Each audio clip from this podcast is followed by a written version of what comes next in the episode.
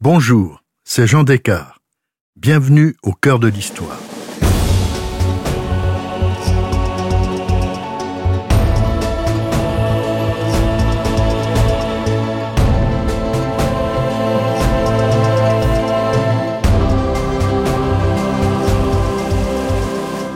Dans ce deuxième épisode de notre série sur les conseillers de l'ombre qui ont influencé les puissants, je vous raconte le destin de Gabrielle d'Estrée. Cette maîtresse du roi Henri IV est tout à fait emblématique. Belle, cupide, se permettant de tromper son royal amant, elle eut aussi sur lui une influence politique positive dans deux moments clés de la vie du roi de France et de Navarre. Elle était si ambitieuse qu'elle espérait devenir reine de France. Mais là, elle visait trop haut. Henri IV a mis bien du temps à entrer dans Paris. Lors des guerres de religion, dans la dernière partie du XVIe siècle, Henri de Navarre est le chef du parti protestant, donc l'ennemi du clan catholique. Dans un souci d'apaisement, Catherine de Médicis arrange le mariage de sa fille Marguerite avec lui.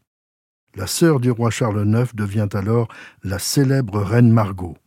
À peine mariée, Henri échappe de justesse au massacre de la Saint-Barthélemy le 25 août 1572.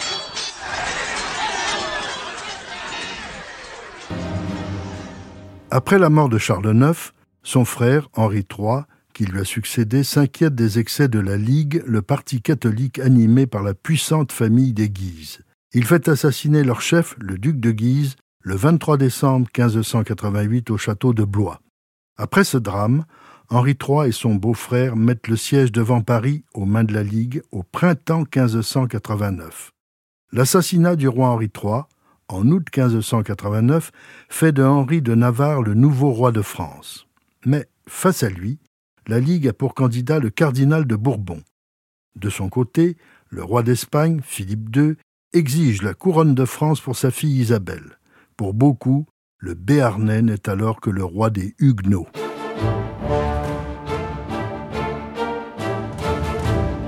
Ce n'est qu'après maintes péripéties que Henri IV réussit enfin, le 21 mars 1594, à entrer dans Paris et à entendre la messe à Notre-Dame.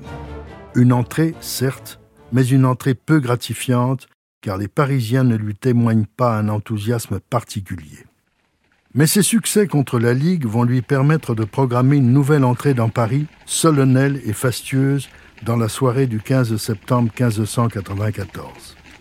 À 7 heures du soir, alors que la nuit commence à tomber, le roi Henri IV entre dans la capitale à la lueur des flambeaux, accompagné d'une suite magnifique. Cette fois, tous les Parisiens viennent l'acclamer. Pour l'occasion, le roi porte un chapeau gris orné de son légendaire panache blanc. À quelques pas, devant lui, une somptueuse litière roule, encadrée par une compagnie d'archers. Dans cette litière, c'est Gabrielle d'Estrée, la favorite du roi, éblouissante dans une robe de satin blanc que décrit le chroniqueur Pierre de l'Étoile. La jupe, tout tupée de blanc, est chargée de tant de perles et de pierreries si reluisantes qu'elles offusquaient la lueur des flambeaux. Mademoiselle de Guise, bien qu'elle ne soit pas du tout son amie, la décrit ainsi. Son visage était lisse et transparent comme une perle dont il avait la finesse et l'eau. Le satin blanc de sa robe paraissait noir à comparaison de la neige de son beau sein. Ses lèvres étaient couleur de rubis et ses yeux d'un bleu céleste, si luisants qu'on eût pu difficilement juger s'ils empruntaient au soleil leur vive lumière ou si ce bel astre leur était redevable de sa clarté. On comprend pourquoi Henri IV est follement amoureux de sa maîtresse. Si quelques Parisiens, en la voyant, disent c'est la putain du roi, ils sont, malgré tout, admiratifs de cette femme si belle et si honorée. Mais pourquoi Henri IV a-t-il mis en valeur à ce point sa favorite dans ce moment particulier qu'est son entrée solennelle dans Paris.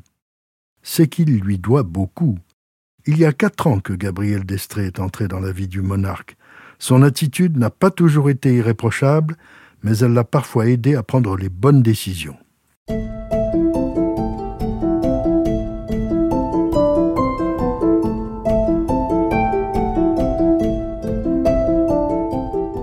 En 1591, le duc de Bellegarde, grand écuyer du roi, a l'imprudence de demander à Henri IV la permission de se rendre à Queuvre, près de Soissons, pour y voir sa maîtresse, la belle mademoiselle Gabrielle d'Estrée.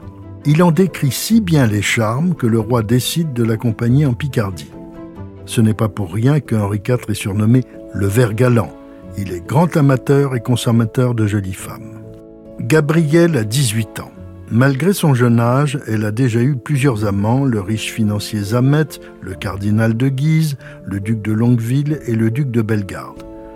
Ce dernier est bien obligé de la présenter au roi. Henri IV tombe immédiatement sous son charme, mais elle, non. Habituée aux jeunes gens élégants et raffinés, elle est dégoûtée par ce roi plutôt sale et sentant l'ail. Henri IV est vexé, mais il ne renonce pas. Il va la voir à plusieurs reprises et finalement, il nomme son père, Antoine d'Estrée, membre de son conseil privé. C'est un premier pas. L'homme s'installe à la cour avec Gabrielle et sa sœur. Mais la jeune femme ne cède toujours pas. Sa tante, Madame de Sourdis, indique au roi que s'il s'empare de Chartres et restitue à son mari son poste de gouverneur de la ville qu'il occupait avant que la Ligue ne s'en empare, Gabrielle sera à lui. À ce moment-là, Henri IV est sur le point de reprendre Rouen, prêt à tomber, et la Normandie. Mais il est trop amoureux. À la surprise générale, il change d'avis et décide de s'attaquer à Chartres. Le siège dure deux mois, la ville capitule le 10 avril 1591. Le soir même, Gabriel est dans le lit du roi. Mais il a vingt ans de plus qu'elle. Et le père de Gabriel se met à jouer les offusqués. Il rappelle que le roi est toujours marié à la reine Margot, bien qu'elle soit alors exilée à Husson, en Auvergne. Henri IV comprend que l'indignation d'Antoine d'Estrée s'estompera sitôt qu'il lui aura trouvé une charge plus intéressante. Il prend donc au ligueur la ville de Noyon et l'en nomme gouverneur. Gabriel est enchanté. Le roi peut à présent réaliser son projet de reprendre Rouen, mais c'est trop tard. Les Rouennais ont eu le temps d'organiser leur défense. La ville était pourtant bien plus importante que Chartres. Le monarque a eu tort de céder à sa maîtresse. Mais il y a pire. En août 1592, Henri IV, qui passe à Gabrielle tous ses caprices, apprend qu'elle continue à voir en secret son précédent amant, le duc de Bellegarde. En octobre 1592, la cour du roi sans capitale s'installe à Saint-Denis. De grandes fêtes sont données, mais un mois plus tard, Henri IV repart en campagne. Le lendemain, le duc de Bellegarde fait son apparition. En fait, Gabrielle n'a cessé de l'aimer. Elle partage à nouveau son lit. Un jour, le roi revient à l'improviste. Le duc se cache dans un placard. Quelques jours plus tard, la même scène se reproduit. Cette fois, l'homme se cache sous le lit. Ce jour-là, Henri IV n'est pas dupe. Face au comique de la situation, il fait passer au grand écuyer, sous le lit, une assiette de confiture en lui lançant Tenez, il faut que tout le monde vive. Puis il s'en va en riant aux éclats.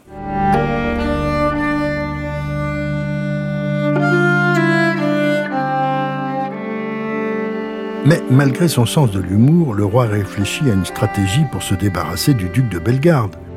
Il trouve la solution il va marier Gabriel à un époux complaisant. Celui-ci est vite trouvé. C'est le sieur de Liancourt. Il est pauvre, malade, ridicule et a deux filles célibataires. Il sera donc facile à manipuler.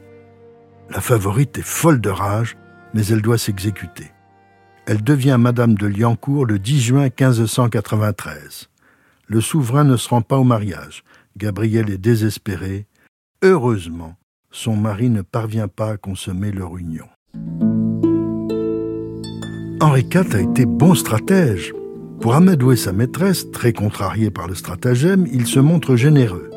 Antoine d'Estrée nommé gouverneur d'Île-de-France et Gabrielle reçoit un important domaine. Comblée, elle accepte de rejoindre la couche royale. Bellegarde, lui, va quitter la cour. Mais à quelque temps de là, le roi intercepte une lettre envoyée par Gabriel à Bellegarde. Henri IV est malheureux. Pour la première fois de sa vie, il est jaloux. À Gabriel, il écrit une superbe lettre lui avouant ses sentiments. Il lui déclare son amour et lui explique que cette situation lui est insupportable. L'ambitieuse Gabrielle rompt alors immédiatement avec Bellegarde.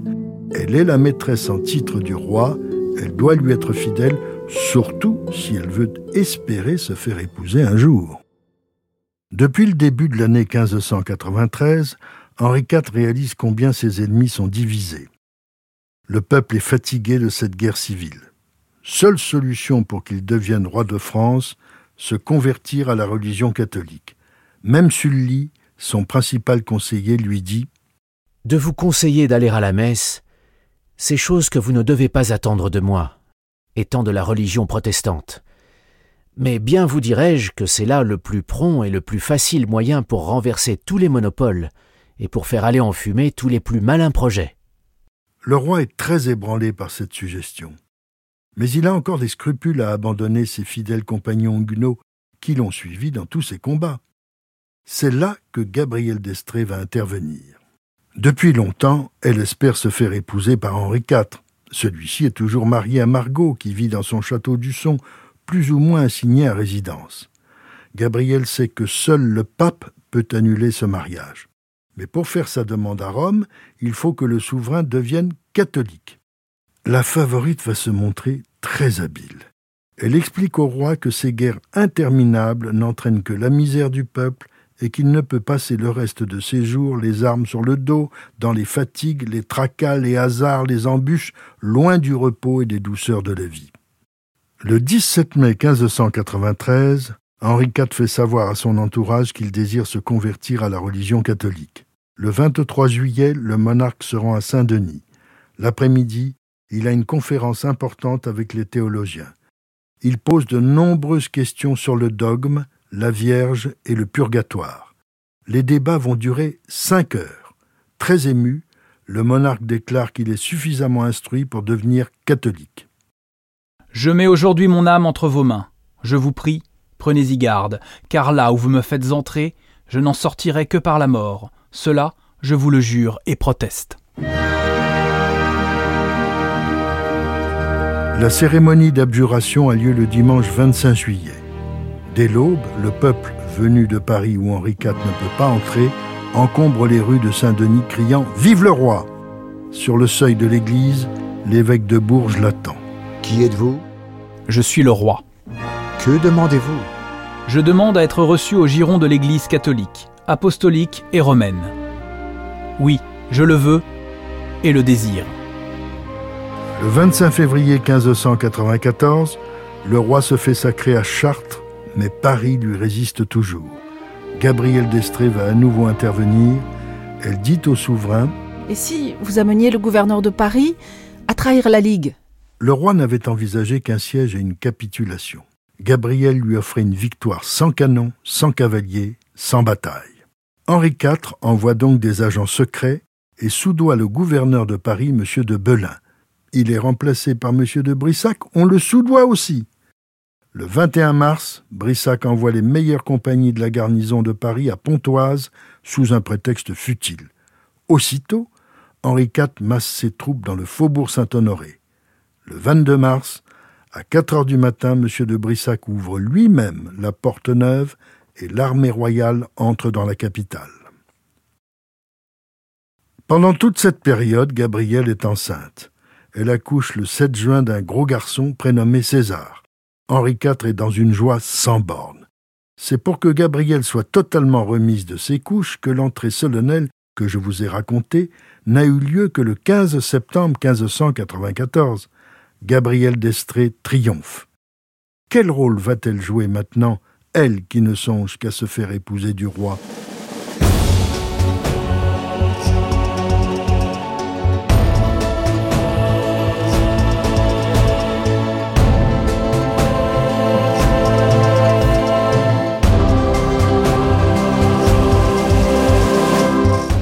Henri IV s'installe enfin au Louvre.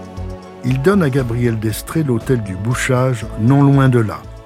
Pendant quelque temps, le roi mène une vie tranquille à Paris, enchanté de profiter du petit César. Il est heureux mais aussi contrarié. Légalement, César est l'enfant de M. de Liancourt, le mari complaisant et fort discret de Gabriel. S'il veut légitimer son fils, le roi doit faire divorcer sa favorite. Le procès va durer trois mois. Tout Paris ne bruisse que de l'impuissance de M. de Liancourt, lequel résiste un peu. Enfin, le 24 décembre 1594, le mariage de Gabriel est déclaré nul par l'official de la ville d'Amiens. Quatre jours plus tard, le roi, revenant d'Amiens, rentre à Paris vers 5 heures du soir entouré d'un groupe de cavaliers tenant des flambeaux. Il fait très froid. Henri IV est emmitouflé dans une cape. Un homme vêtu de noir demande à l'un de ses voisins lequel est le roi. On le lui montre, il se mêle au cortège et suit Henri IV jusqu'à l'hôtel du Bouchage où l'attend Gabriel. L'inconnu entre et réussit à se glisser auprès du souverain. Il sort brusquement un couteau de sa poche et l'atteint à la mâchoire. On arrête ce jeune homme, il dit avoir voulu tuer le roi. J'ai frappé trop haut, j'avais visé le coup. Le roi a une lèvre percée et a perdu une dent dans l'attentat. Son agresseur avoue qu'ayant des goûts anormaux, interdits par l'Église, il voulait le tuer pour avoir l'assistance d'un prêtre qui serait forcé de l'absoudre de ses péchés. Le garçon, sans doute un peu dérangé mentalement, se nomme Jean Chastel. Il est exaucé, un prêtre reçoit sa confession, il est ensuite écartelé. Évidemment, la version officielle n'est pas révélée. Le roi et ses conseillers laissent croire à un attentat politique. Chastel ayant été élevé par les jésuites, on accuse ces ligueurs acharnés d'être à l'origine du complot. Tous sont bannis du royaume par le Parlement de Paris.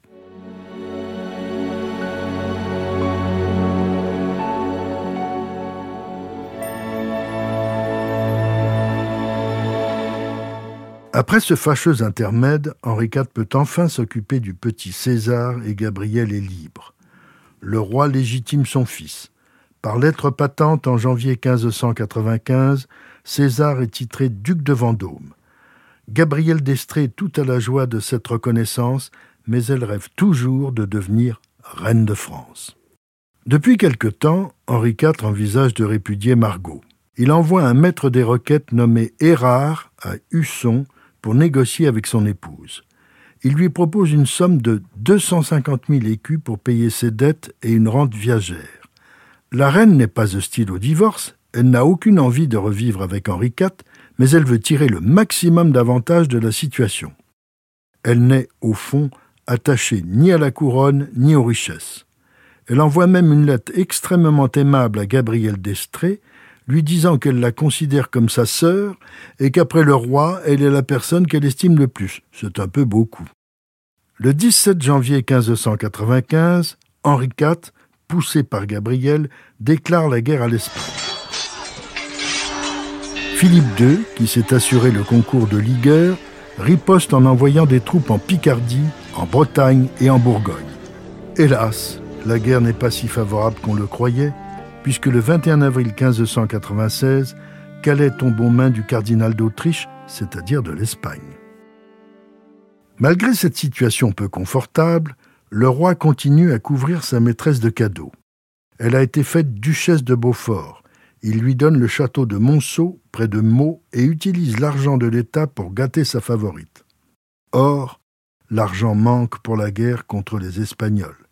Gabriel d'Estrée devient de plus en plus impopulaire.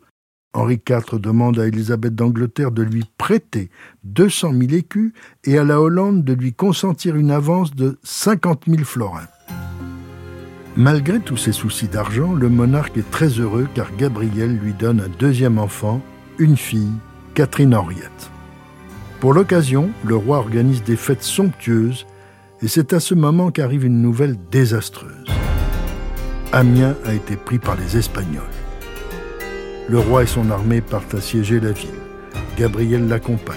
Le camp d'Henri IV ressemble à une immense foire. La favorite fait aimablement visiter toutes les installations à qui lui demande. Mais le 18 septembre 1597, Amiens se rend. Pour le roi de France, le vent a tourné favorablement. Après une campagne rapide en 1598, le dernier ligueur, le duc de Mercœur, qui tenait la Bretagne, le reconnaît à son tour. Désormais, plus personne ne conteste la légitimité d'Henri IV. Il est temps d'assurer la pacification religieuse de la France. Gabriel d'Estrée est attaqué de toutes parts.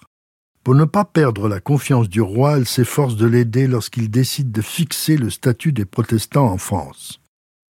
L'édit de Nantes est un exemple unique en Europe, à l'époque, de tolérance pour tous. Si le catholicisme reste la religion d'État, des privilèges considérables sont accordés aux protestants. Ils obtiennent la liberté de culte dans les lieux où la réforme avait été établie avant 1597, sauf à Paris. L'égalité civique avec les catholiques est reconnue, une amnistie pleine et entière est accordée à tous ceux qui avaient participé aux guerres de religion. L'édit de Nantes est enregistré par le Parlement de Paris le 13 avril 1598. Gabriel d'Estrée n'a pas ménagé sa peine pour gagner les conseillers du roi aux concessions nécessaires et obtenir l'adhésion de la magistrature. C'est la fin la plus honorable que l'on puisse donner aux guerres de religion. Deux jours après l'enregistrement de l'édit, Gabriel accouche d'un garçon prénommé Alexandre. De quoi rappeler au roi qu'il serait temps de l'épouser.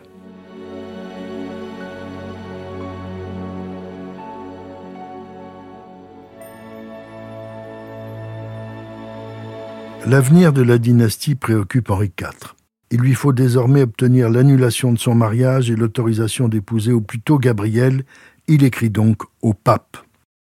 Quelques mois plus tard, Henri IV a un long entretien avec son ministre Sully. Il feint de l'interroger pour savoir, selon lui, quelle épouse lui conviendrait le mieux lorsque son mariage serait annulé. L'infante d'Espagne est laide et vieille, Peut-être la princesse Arabella d'Angleterre, pourvu qu'elle soit déclarée héritière présomptive. Surtout pas de princesse allemande. Il dit pourquoi, et ce n'est guère aimable. S'il en épousait une, il croirait toujours avoir un tonneau dans son lit. On dit que le duc de Florence a une nièce, Marie de Médicis, rose et blonde, que l'on trouve assez belle. Hélas, dit le roi, de la même race que la reine Catherine qui a causé tant de maux à la France et à moi-même. Il y a aussi une nièce des Guises, belle et grande, mais elle est trop proche de ses frères de Lorraine. Sully répond à Henri IV qu'il est bien difficile.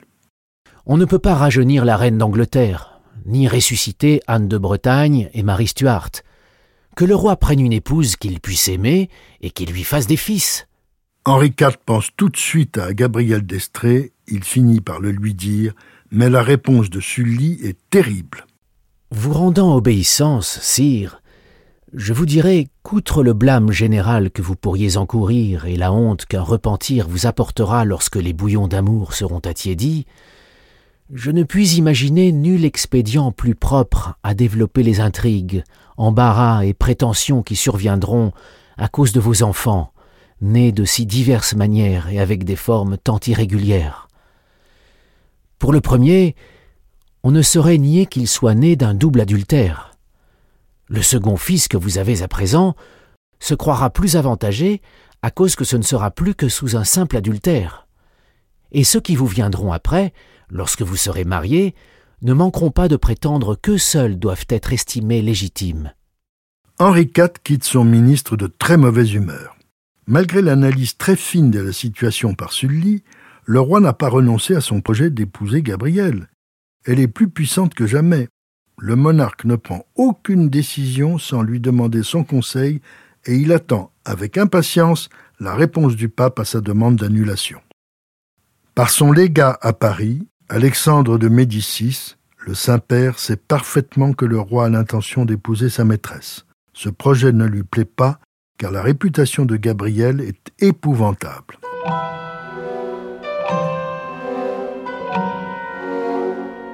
Après une petite maladie vénérienne qui le contraint à plusieurs jours de repos, le roi réalise que s'il lui arrivait un malheur, les ducs de Montpensier, de Joyeuse et d'Épernon formeraient un conseil de régence bien décidé à écarter du trône le fils de Gabriel.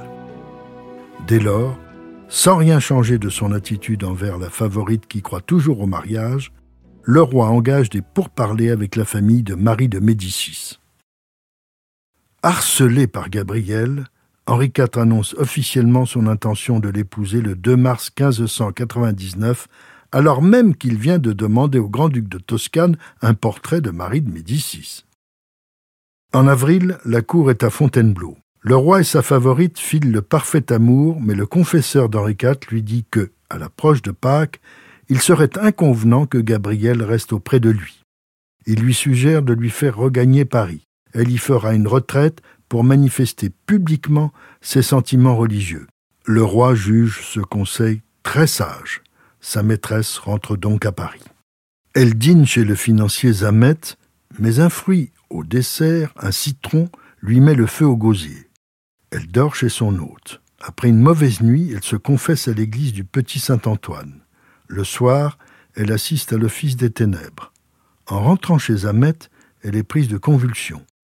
Transportée chez Madame de Sourdis, sa tante, elle est de plus en plus mal dans la nuit du jeudi au vendredi saint.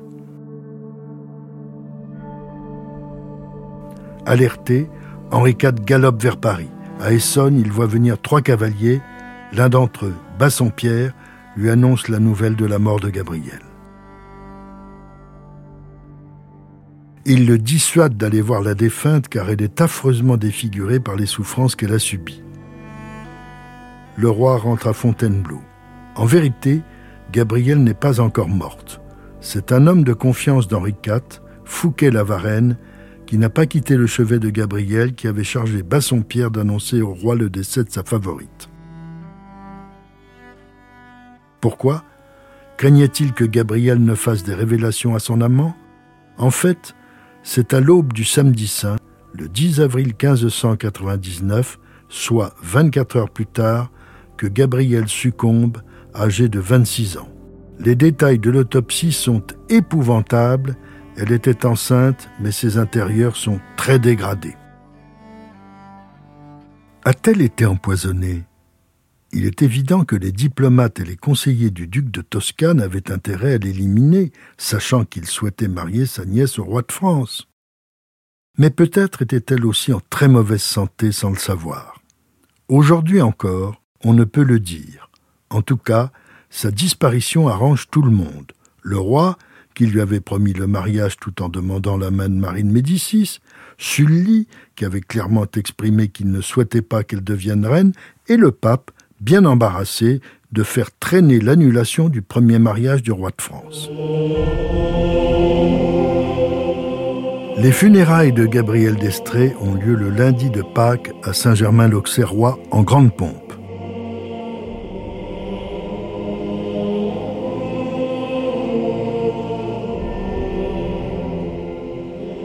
Elle est enterrée à l'abbaye cistercienne de Maubuisson, près de Pontoise. Après les obsèques, Henri IV, en grand deuil, retourne à Fontainebleau, apparemment désespéré.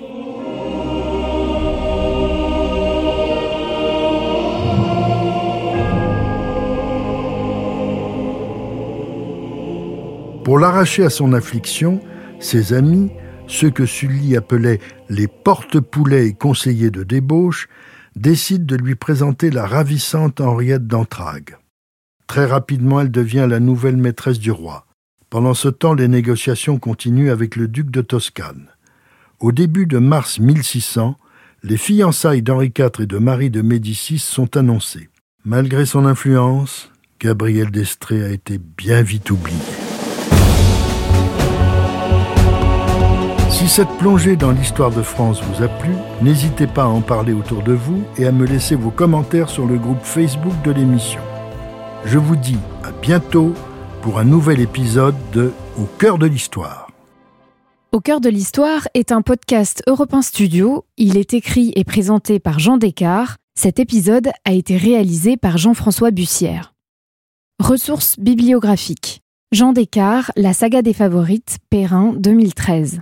Guy Breton, Histoire d'amour de l'histoire de France, François Beauval, 1965, réédition France Empire 2013 duc de Lévis-Mirepoix de l'Académie française, Henri IV, roi de France et de Navarre, Perrin, 1971.